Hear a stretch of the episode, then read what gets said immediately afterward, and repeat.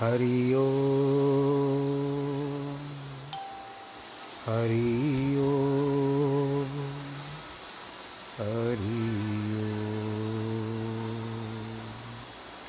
गुरुर्ब्रह्मा गुरुर्विष्णुः गुरुर्देवो महेश्वर गुरुर्साक्षात् परब्रह्म। तस्मै श्रीगुरवे नमः। नाहं वसामि वैकुण्ठे योगिनां हृदयेन च। मद्भक्तां यत्र गायन्ति तत्र तिष्ठामि नारद। जिस घर में हो आरती, चरण पर चरण कमल चितलाय, तहाँ हरि वासा करे ज्योत अनंत जगाए जहाँ भक्त कीर्तन करे, बहे प्रेम दरिया, तहाँ हरि श्रवण करे, सत्यलोक से आए सब कुछ दीना अपने भेंट करूँ क्या नाथ नमस्कार की भेंट लो जोरू में दोनों हाथ।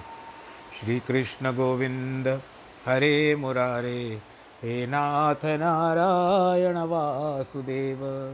श्री कृष्ण गोविंद, हरे मुरारे, हे नाथ नारायण वासुदेव।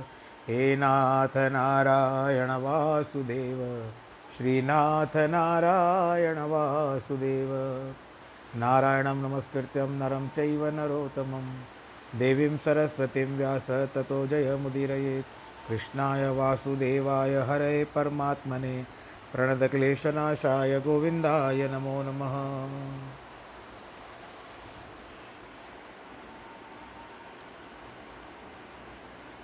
संसारी पदार्थ का स्वर्गिक सुख सब क्षण भंगुर है। जैसे पेड़ की छाया जो कभी भी स्थिर नहीं रहती है। कहा गया है कि अनिक बांति माया के हेतु सर पर होवत जान अनीत, बिरख की छाया से रंग लावे, ओ बिन से ओ मन पछतावे।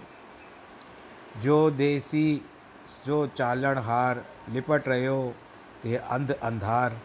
बटाऊ से जो लावे ने, ताके हाथ न आवे के। एक मुसाफिर या एक पथिक, एक यात्री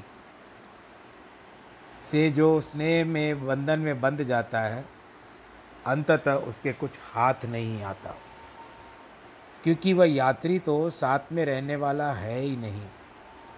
सांसारिक विषयों से स्नेह करने ऐसा ही है, सब पदार्थ नष्ट हो जाते हैं। और हम पछताते रहते हैं।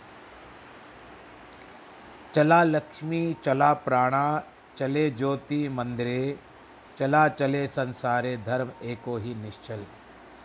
धन, प्राण, जलती हुई ज्योति, ये सब जलते रहते हैं और चलते रहते हैं। पर स्थिर नहीं रहते। दीपक में भी जब तक घी न डालो या तेल न डालो तो दीपक भी बुझता रहता है। धन आज एक के पास है तो कल किसी के पास है। और आज धन को संभाल करके न रखो तो जल्दी जल्दी खर्च हो जाता है। प्राण अपने पास तो है, जान बची लाखों पाए कहते हैं ना। भले मिले ना मिले, गरीब भी कहता है, जान बची लाखों पाए। बेचारे को लाख मिलते नहीं है, परंतु उसको ये खुशी होती है कि मेरी जान बच गई। वापस नहीं आएँगे। इस शरीर रूपी मंदिर में भी ज्योति जलती रहती है। अंत में समाप्ति हो जाएगी। संसार से पापी और पुण्यात्मा सब चले जा रहे हैं। प्रतापी भी चले गए। केवल एक धर्म की स्थिति में रहा धर्म ही स्थित में रहा है। आपको पता है कि एक कहा पर कहा क्या है कि जिनकी बुलंद आवाज़, आवाज़ों से, जिनकी बुलंद आवाज़ों से थर्रा जाते थे किले, ये किले जो मुग़ल के समय के बनते थे, किले बनते थे और जब हिंदू समाज का बनता था तो महल बोलते थे उसको। और किला बनता था तो किले में कहते थे, जिनकी बुलंद आवाज़ों से थर्रा जाते थे किले, आज उनके ही शव या लाशें उनकी कब्रों में सोए हुए मिले। भाई, किले तक थर्रा जाते थे। इतनी बुलंद आवाज़ होती थी। पर आज कहाँ है आवाज़? इस संसारी रूपी बाग में यह शरीर रूपी फूल पाँच दिन रहेगा। आखिर उत्तम पुरुषों की संगति मिल जाए तो आभार मानना चाहिए। संसारी व्यक्तियों से प्रीति करके क्या पाएँगे? ज़्यादा से ज़्यादा संसारी व्यक्तियों से प्रीति करके एक दूसरे को प्रेम का आदान प्रदान कर सकते हैं। और अंत में कुछ भी कार्य होने के बाद एक थैंक यू तो बनता है। अंततः सब चले जाएँगे। प्रीति तो केवल ईश्वर और सदगुरु से करनी चाहिए। क्योंकि सदगुरु हमें ईश्वर से मिलाता है। अतः यह भी तो ईश्वर रूपी है। सह यज्ञा प्रजा, सृष्टवटा परोवाच प्रजापति ही अनेन प्रसविष्य ध्वमेश वोसित काम दुख प्रजापति सृष्टि के कर्ता भगवान ने इस कल्प के आदि में यज्ञ सहित प्रजा को रचकर कहा कि इस यज्ञ द्वारा तुम लोग वृद्धि को प्राप्त करो और यह यज्ञ तुम्हें इच्छित फल देने वाला है। कल जिन लोगों ने शाम को महाभारत देखी होगी, शाम को जो सात बजे से चलता है डीडी भारती पर, उसमें कई श्लोक दो दिन पहले मैंने यहाँ पर भागवत में बताए थे, कर्मयोग, भगवान जी भी, वो कृष्ण भी भग, अर्जुन को वही उपदेश दे रहे हैं। तात्पर्य यह है कि जो वर्णाश्रम संबंधी यज्ञ आदि कर्म वेदों के अनुसार कहे गए हैं, उनके करने से सब कामनाएँ पूर्ण होती है। वे कर्म सांसारिक एवं स्वर्गिक सुखों को देने वाले हैं। यदि वे कर्म निष्काम भाव से किए जाए तो अंतकरण की शुद्धि के द्वारा मोक्ष की प्राप्ति होती है। एक बार निष्कामता प्राप्त हो गई तो कामनाएँ भीतर अब तो उत्पन्न ही नहीं होगी। केवल ईश्वर प्रेम और प्रभु भक्ति की तरंगे ही रहेगी। केवल यही धुन सवार रहेगी कि मुझे प्रभु का नाम जपना है। प्रजापति ब्रह्मा द्वारा प्रदत्त उपदेश का वर्णन भगवान यूँ कहते हैं, देवान भावयात भव भावयतानेन, ते देवा भावयंतु वह परस्परम भावयंत श्रेय परम वा पश्यथ। तुम लोग देवताओं को प्रसन्न करो वे देवता तुम्हें प्रसन्न करेंगे, क्योंकि देवता को क्यों, देवता क्या है? क्योंकि वो देने वाला है। ऐसा शास्त्रों में वर्णन है या नहीं, परंतु एक पौराणिक एक पुरानी कथा बताते हैं कि एक समय जब सृष्टि की रचना हुई तो उत्पन्न देवता भी उत्पन्न हुए, ब्रह्मा जी के द्वारा और दैत्य भी उत्पन्न हुए। उस समय विचारधारा से लगा कि देना और खींचना या क्या करना, इनकी बुद्धि किस तरह से परखो? देवता कौन है या दैत्य कौन है? ऐसा विचार करके ब्रह्मा जी ने क्या किया? एक बहुत बड़ी टेबल लगवाई जिसको मेज कहते हैं। इतनी बड़ी मेज लगाई, एक तरफ़ देवताओं को बिठा दिया और एक तरफ़ जो अच्छे लग रहे थे और एक पर जो बदसूरत लग रहे थे, उन देवतियों को बिठा दिया। क्या किया?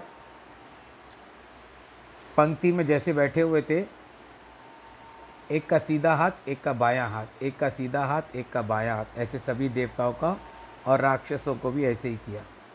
और उनके सामने भोजन परोसा गया। और कहते हैं कि अब आप भोजन करो। अब ये लोग देखते हैं देवता कि हम लोग जिनका दायां हाथ बंधा हुआ था, वो किस तरह से करें? इसके लिए क्या किया? जिसका वो एक दूसरे को खिलाने लगे। जब खिलाने लगे तो एक एक हाथ बंधा हुआ था, एक जो इनका तीसरा सीधा हाथ खुला हुआ था, वो दूसरे को खिलाने लगा। परंतु दैत्यों के समझ में नहीं आया, वो आपस में लड़ने लगे। तभी ब्रह्मा जी ने कहा, ये देवता जो है, ये देने वाला है, देता है। खिलाता भी है और देता भी है, इसके लिए उनका नाम दैत्य रखा और सुर में सुर मिलाता है, इसके लिए उनका नाम सुर भी रखा, देवताओं को सुर सुर कहते हैं सुराधीश है इंद्र। और उनको कहते हैं असुर। इसके लिए परम कल्याण का अर्थ है आत्मज्ञान, जो बंधन से मुक्त होता है, देवताओं से प्रेम करने की विधि है यज्ञादि कर्मों में उनकी उपासना करना है, वे इनसे प्रसन्न होते हैं और वर्षा करते हैं, जिससे सब कुछ जीवन प्रसन्न एवं सुखी होते हैं। स्वयं इंद्र देवता श्री कृष्ण भगवान से अप्रसन्न हुए थे, भागवत में आता है। तब भगवान जी ने जब उनकी पूजा रुकवा दी थी तो उन्होंने इतनी वर्षा कर दी थी तो भगवान जी ने गोवर्धन उठा दिया था। भगवान जी के समक्ष बहुत बड़ा व्यक्ति भी जाता है तो भगवान जी उसको अपनी उंगली पे उठाते और बिल्कुल हल्का फुल्का जाता है तो उसको भगवान जी अपने दोनों हाथों में उठाते इसका तालमेल क्या हुआ? पर्वत को भगवान जी ने अपने एक उंगली पे उठाया, परंतु बांसुरी जो इतनी हल्की है, उसको दोनों हाथों में उठाते श्री कृष्ण तो स्वयं परमेश्वर थे। इंद्र का अभिमान तोड़ना चाहते थे। इंद्र ने क्रोधपूर्वक मूसलाधार वर्षा करवा दी, जिसे श्री कृष्ण ने सुदर्शन चक्र से उसको सुखा डाला और गोवर्धन पर्वत को उंगली पर उठाकर सारी ब्रजभूमि को बचाया। न केवल धर्मशास्त्रों के विचार से अपितु वैज्ञानिक दृष्टिकोण से भी हवनादि यज्ञ नितांत आवश्यक है। एक और बात का विचार आ रहा है, आप लोगों के साथ कह दूँ कि त्रेता युग के समय में अगस्त मुनि को भगवान जी ने भोजन करवाया था। तो अगस्त का तो आपको पता है कि वो समुद्र पी गए थे। तो भोजन बहुत किया। माता सीता थक गई थी। उन्होंने भगवान जी को निवेदन किया कि प्रभु, बहुत थक गई हूँ, ये तो भोजन करते जा रहे हैं। एक बार तो हनुमान जी की बात है। परंतु अगस्त मुनि को भी जो बहुत सारा भोजन करवा, बहुत सारा भोजन करने के बाद उनको कुंभज भी कहा जाता था। राम, कुंभज का मतलब होता है कि उनका जो आकार था पेट का, वो कुंभ के समान था, इसके लिए उनको कुंभज कहा जाता था। तो कुंभज के और या अगस्त मुनि को भगवान जी ने पीठ पर हाथ फेरा। तो उन्होंने कहा, डकार लगाई, कहते, बस प्रभु, भोजन हो गया पूरा। अब मुझे जल पिलाओ। अब माता सीता फिर घबरा गई। अब इतना सारा भोजन कर गया, फिर इतना सारा जल पिएगा। तब भगवान जी ने उसको यह विश्वास दिलाया, अगस्त मुनि को, इस त्रेता युग में मैंने आपको भोजन करवाया है। जल, भरपूर जल मैं आपको द्वापर युग में पिलाऊँगा। तो ऐसा भी कहा गया है कि वही भगवान जी ने अपनी बात पूरी करने के लिए उस गोवर्धन पर्वत पर अगस्त मुनि को बिठा दिया था और अगस्त मुनि इतना सात दिन में इतना सारा बार, बारिश का पानी पी गए थे और एक तरफ़ से सुदर्शन चक्र भी चल रहा था और दूसरी तरफ़ से अगस्त मुनि भी पानी पीते जा रहे थे तो वो जो गोकुल या ब्रज था वो डूबने से बच गया था। ये भगवान कृष्ण की लीला कृपा है। बोलो, कृष्ण कन्हैया, लाल की जय। मेघ बनते हैं यज्ञ से, वर्षा होती है। घरों में हवन करने से सुगंध का प्रभाव होता है। विषैले कृमि नष्ट हो जाते हैं। फलतः स्वास्थ्य बना रहता है। ये पहले समय में होता था। हवन से घर की शुद्धता होती है। आप क्यों कराते हो? जब गृह प्रवेश होता है आप लोगों का, तब आप हवन क्यों करवाते हो? क्योंकि इतने दिनों तक आप उस घर में जो भी आए, मजदूर इत्यादि आए, वो लगे हुए थे, राज मजदूर इत्यादि तो उन्होंने घर में जब आए, वो कार्य करने लगे तो सबके अपने अपने भाव। किस, किसकी विचार से कोई करता था, किस विचार से कोई करता था, कोई सिगरेट पीता, कोई बीड़ी पीता कोई थूक फेंकता है नए घर में। क्योंकि मजदूर है, उनको कुछ काम करना है, बस हम देखते नहीं हैं। परंतु एक बार घर बन जाता है तो उसको शुद्ध करने के लिए। ऐसा नहीं कि पूरे घर में गंगा जल छिड़कने की आवश्यकता है। घर को हवन के द्वारा ही शुद्ध किया जाता है। और घरों का वायुमंडल भी खराब कर देते थे। परंतु हवन करने से वायुमंडल अच्छा हो जाता है। जितना धूप अगरबत्ती से आपके घर का वायुमंडल स्वच्छ होगा, उतना सिगरेट इत्यादि से नहीं होता। Smoking is injurious to health नहीं पिया करो, यदि आप में से जो जेंट्स हो, इस सत्संग को सुन रहे हो तो अगर आपको सिगरेट की आदत हो तो धीरे धीरे कम करो और उसके बाद बंद कर दो।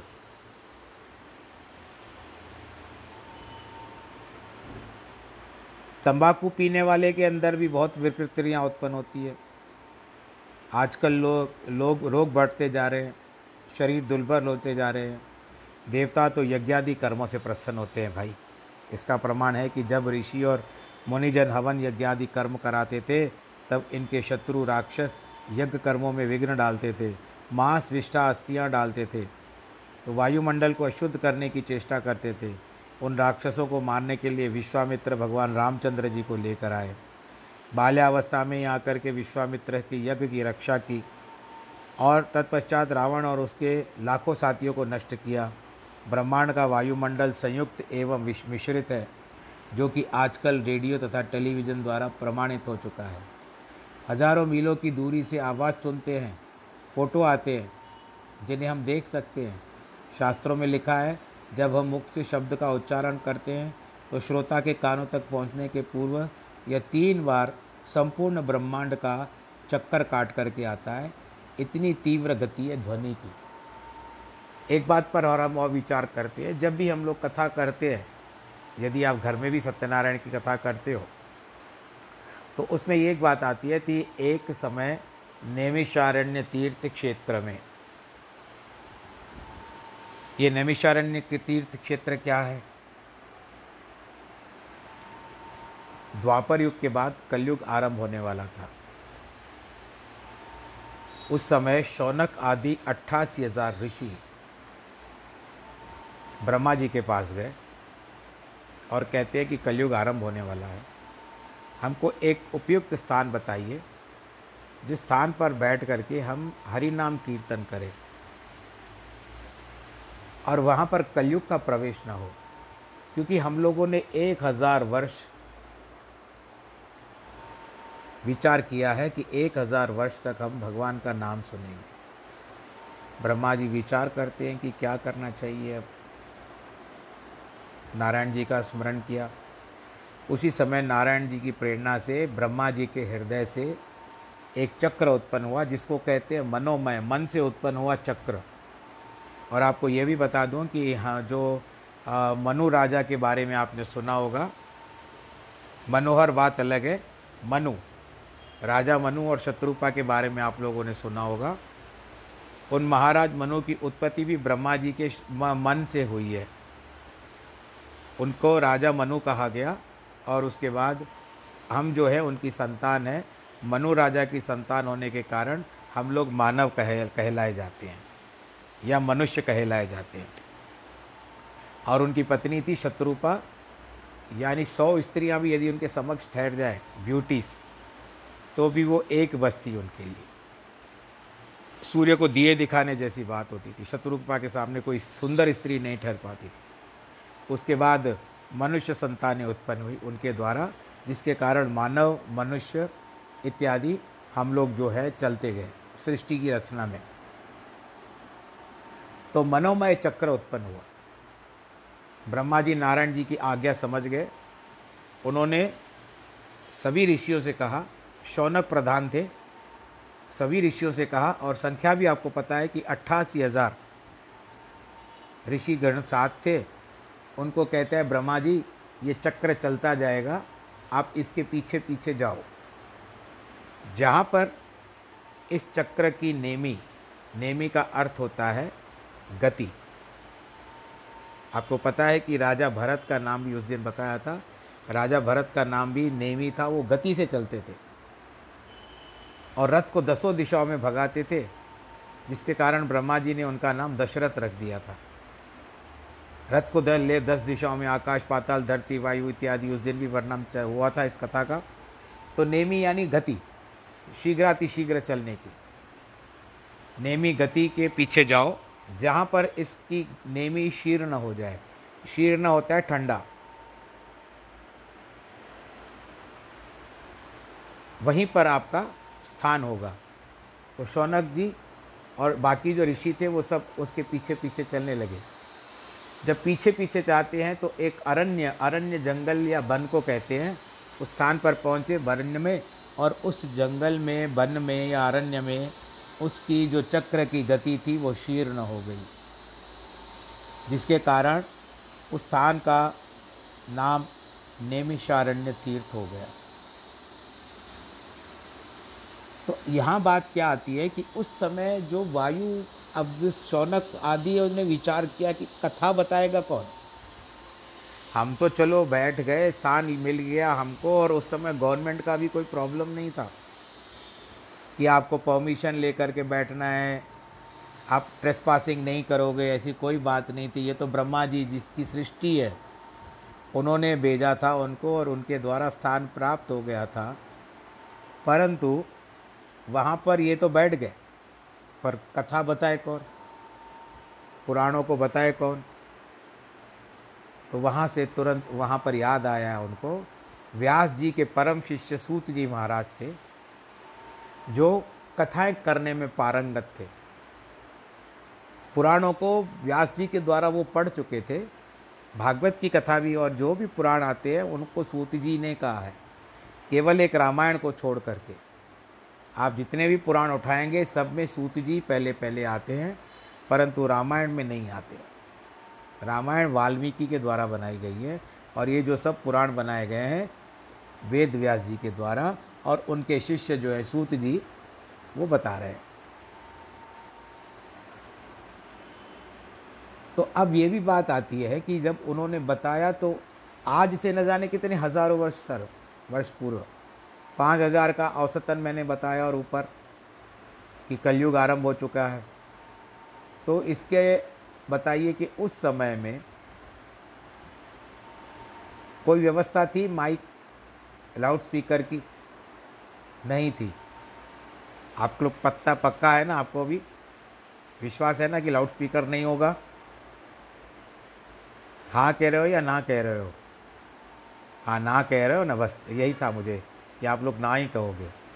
तो उस समय व्यवस्था नहीं थी, परंतु उनके सामने यहाँ अट्ठासी हज़ार बैठे हुए। अब सूत जी जो कथा बता रहे हैं वातावरण इतना शुद्ध था, इतना शुद्ध था कि वो वहाँ पर बैठे बैठे अट्ठासी हज़ार ऋषियों तक उनकी जो वाणी थी, जो ध्वनि थी, जो वार्तालाप था, वो पहुँच रहा था। ये है प्रभु की लीला। बोलो, नारायण भगवान की जय। मुझे याद नहीं है कि एक तीस पैंतीस साल पहले मैं किसी किले में गया था।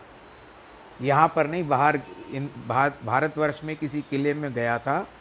तो वहाँ का गाइड बता रहा थी इसके जो खंभे हैं ना, इस किले के जो खंभे हैं, आप इस सामने जा कर के वहाँ मैदान पर खड़े हो जाइए और उसके बाद वो किले के पास, एक खंभे के पास खड़ा होकर के उसने माचिस की तीली जलाई।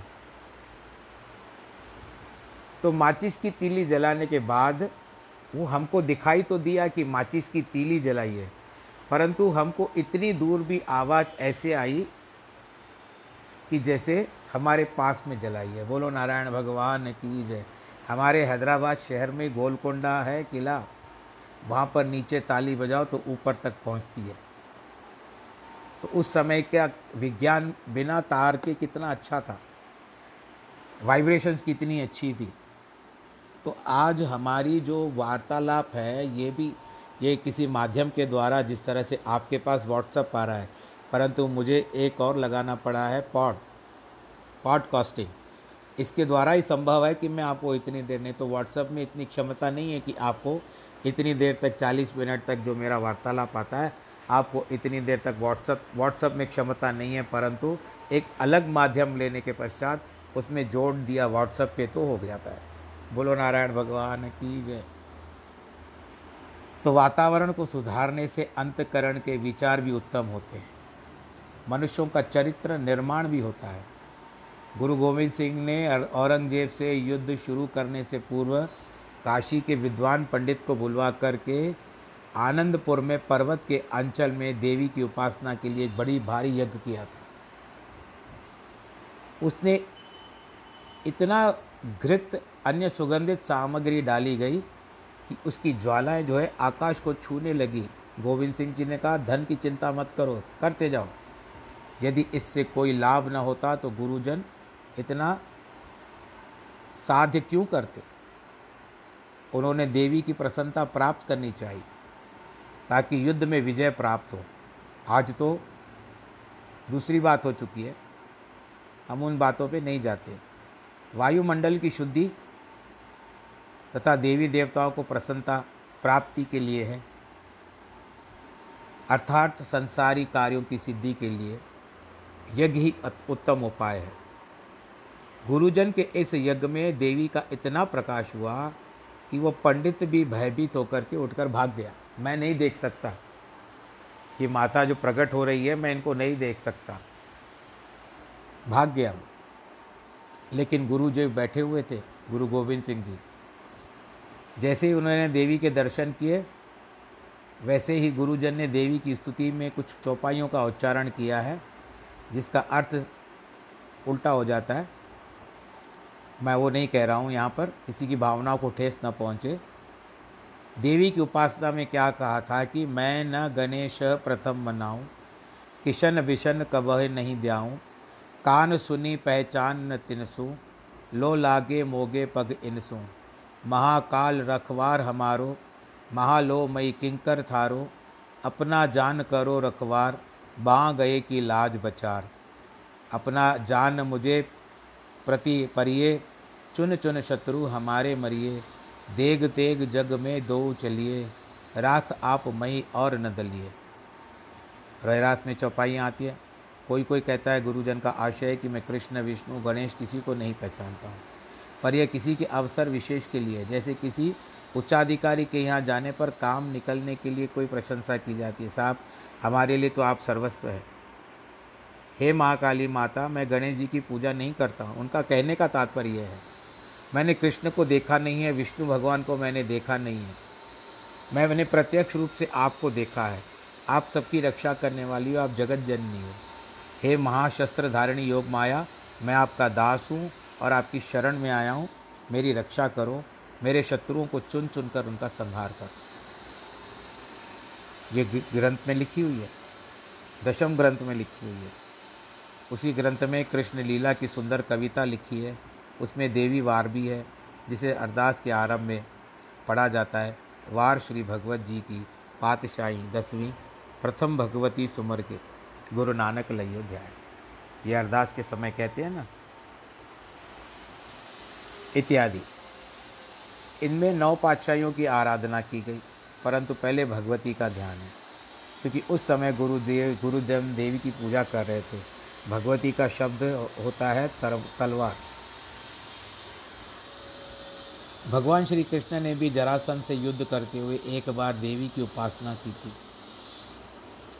देवी आदि शक्ति है और ईश्वर की शक्ति है। यथा अवसर सबको उपासना करने का आवश्यक है। गृहस्थियों के लिए तो सांसारिक कार्यों की सिद्धि के निमित्त देवी देवताओं की यथा समय पूजा अनिवार्य हो जाती है। तो इसके लिए कहने का तात्पर्य यह है कि अपना आत्मबल, अपना विश्वास, अपना मनोबल बिल्कुल बढ़ाते रहो। इन बातों में कभी चिंता मत करो, क्योंकि आपको अपने हिसाब से बढ़ना है। ऊपर तो देवी देवता आपको आशीर्वाद देंगे ही देंगे। आपके ऊपर उनकी आशीष रहेगी रहेगी। उनके जितना ध्यान करोगे, प्रत्यक्ष रूप से देवता आते नहीं हैं, देते नहीं हैं, परंतु आपका प्रारब्ध अच्छा बना देते हैं। उन प्रारब्ध का विचारधारा रखते हुए अपने भगवान जी भाई सब कुछ दे रहे हैं। आपको पूर्व जन्म से छुड़ा करके, चौरासी से छुड़ा करके आपको मनुष्य की योनि दी है। अब इसमें आप अपना प्रयत्न तो आपको ही करना पड़ेगा। प्रभु को पाने की चेष्टा है तो प्रभु का ही ध्यान करो। और उसके लिए आपको गुरु की आवश्यकता है। कल किसी ने प्रश्न किया था कि हमने गुरु नहीं किया है। तो मैं आपको दो बातें बताना चाहता हूँ। कोई बात नहीं, अगर आप लोगों ने गुरु नहीं किया है तो। और अब मैं आपको ये बात बताता हूँ कि हमारे सिंधी समाज ने बहुत वर्ष पहले सिंध से लेकर के गुरु नानक देव जी को ही गुरु माना है एडॉप्ट किया है कि हमारे गुरु जो रहेंगे, ये गुरु हैं और इनकी जो वाणी है, इनके जो वचन हैं, हम उन्हीं के अनुसार चलेंगे। अब किसी का व्यक्तिगत गुरु होता है तो मुझे उससे कोई लेना देना नहीं है, आप लोग वहीं पर खुश रहो।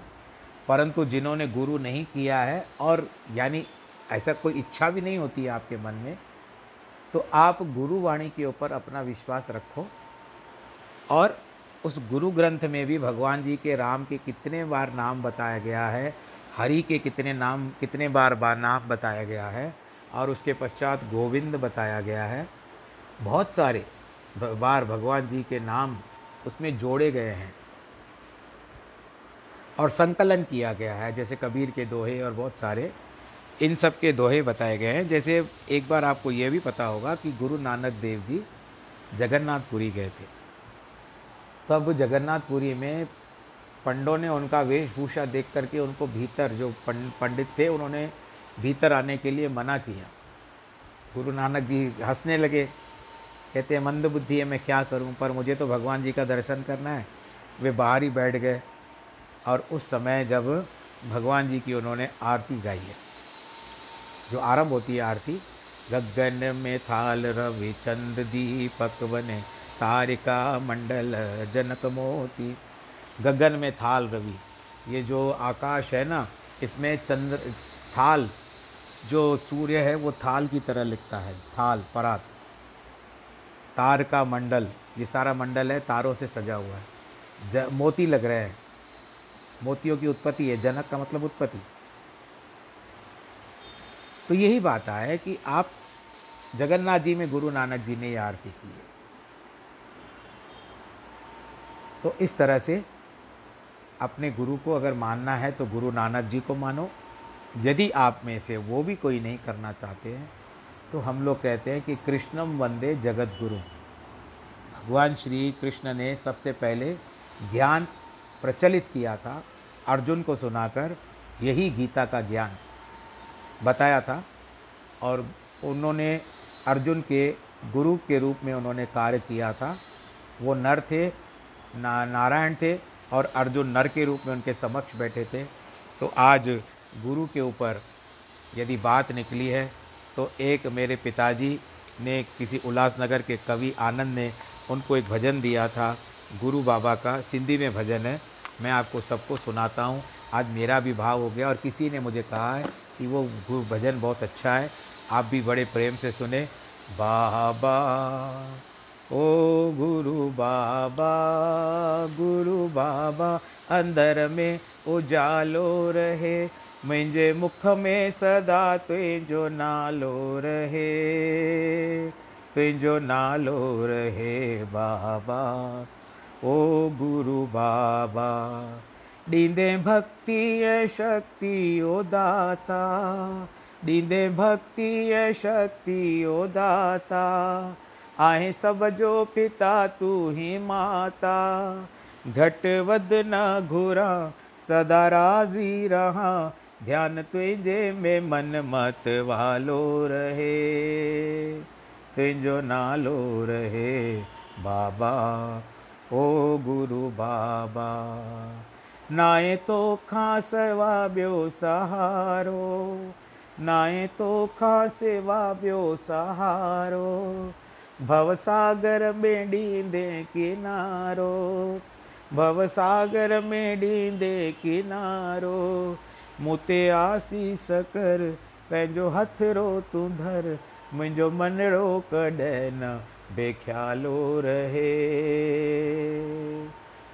तुंहिंजो नालो रहे बाबा, ओ गुरु बाबा। तोखे भुलिजी कॾहिं न भुलाया, तोखे भुलिजी कॾहिं न भुलाया। गीत तुंहिंजा ख़ुशीअ सां माँ ॻाया कंहिंसां कौड़ो न थिया, मिठो सभ सां ॿोलिया हे दास खे प्रेम जो प्यालो रहे तुंहिंजो नालो रहे बाबा। ओ गुरु बाबा गुरु बाबा अंदर में उजालो रहे मुंहिंजे मुख में सदा तुंहिंजो नालो रहे तुंहिंजो नालो रहे बाबा। ओ गुरु बाबा, बोलो गुरु नानक देव की जय। तो आज के प्रसंग को हम लोग यहाँ पर विश्राम देते हैं। आज आपने, मैंने जो लिंक भेजी है, ये एक भजन मैंने भागवत का भजन है, मैंने बनाया है, कबीर के दोहे के ऊपर। जब भागवत में बताते हैं कि समुद्र मंथन हो रहा था, चौदह रत्न निकले थे। उन चौदह रत्नों का तो मैंने बताया नहीं है दो चार ही मैंने बातें बताई है कि आरंभ से लेकर के क्या क्या हुआ, वो मैं आपको लिंक भेज रहा हूँ। भेजी है मैंने आपको। आपने अब तक भजन सुन भी लिया होगा, देख भी लिया होगा। ये मेरा भजन फेसबुक पर भी है, जो और यूट्यूब पर भी है। आज ही अपलोड हुआ है। आप लोग देखना चाहो, सुनना चाहो, अगर नहीं देखा है तो अवश्य देखिएगा और ये लिंक दूसरों को भी भेजिएगा कि जैसे अन्य लोग भी इसका फ़ायदा उठा सकें। और बड़ा अच्छा भजन है। भागवत के समय जनवरी में मैंने यहाँ पर हीरा हॉल में भागवत की कथा की थी। इसी वर्ष तो उस समय ये भजन कहा था समुद्र मंथन के ऊपर और ये कबीर के दोहों के ऊपर बनाया गया है। जैसे गुरु गोविंद दो खड़े, काके लागू पाए, बलिहारी गुर आपने, गोविंद दियो बताए कबीरा, गोविंद दियो बताए। ये वर्ण उसमें वर्णन किया हुआ है और समुद्र मंथन के ऊपर है।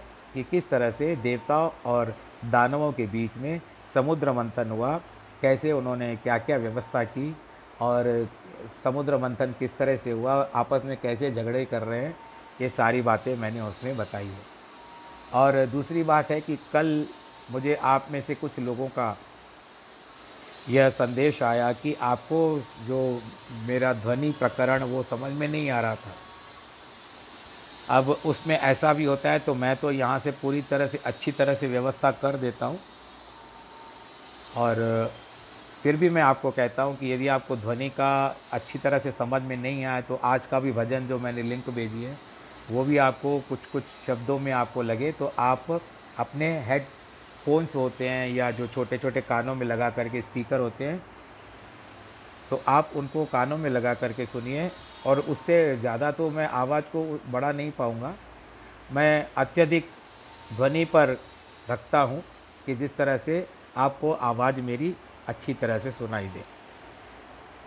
तो और आज जिसका जिसका जन्मदिन है, आज उसको, और जिसकी आज वैवाहिक वर्षगांठ है, उसको भी बहुत बहुत ढेर सारी बधाई कर है हो, और ईश्वर करे, आप सदैव सुरक्षित रहें, आबाद रहें और भगवान जी की कृपा आपके ऊपर अनुकंपा बनी रहे।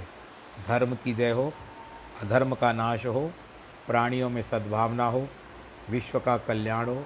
नमः पार्वती पते, हर हर महादेव की जय। सर्वे भवन्तु सुखिन, सर्वे सन्तु निरामया, सर्वे भद्राणि पश्यन्तु।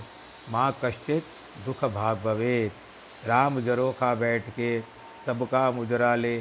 जैसी जा की भावना वैसा ही फल दे। हाथ जोड़ करके भगवान जी को शांताकारम भुजग शयनम पद्मनाभम सुरेशम विश्वाधारम गगन सदृशम मेघवर्णम शुभांगम लक्ष्मीकांतम कमलनयनम योगी वृद्धानगम्यम वंदे विष्णु भवभयहरम सर्वलोकैकनाथम मंगलम भगवान विष्णु। मंगलम गरुड़ध्वज मंगलम पुंडरीकाक्ष मंगलाय स्तनोहरि सर्वमंगलमांगल्ये शिवे सर्वार्थसात्के शरण्ये त्र्यंबके गौरी नारायणी नमोस्तुते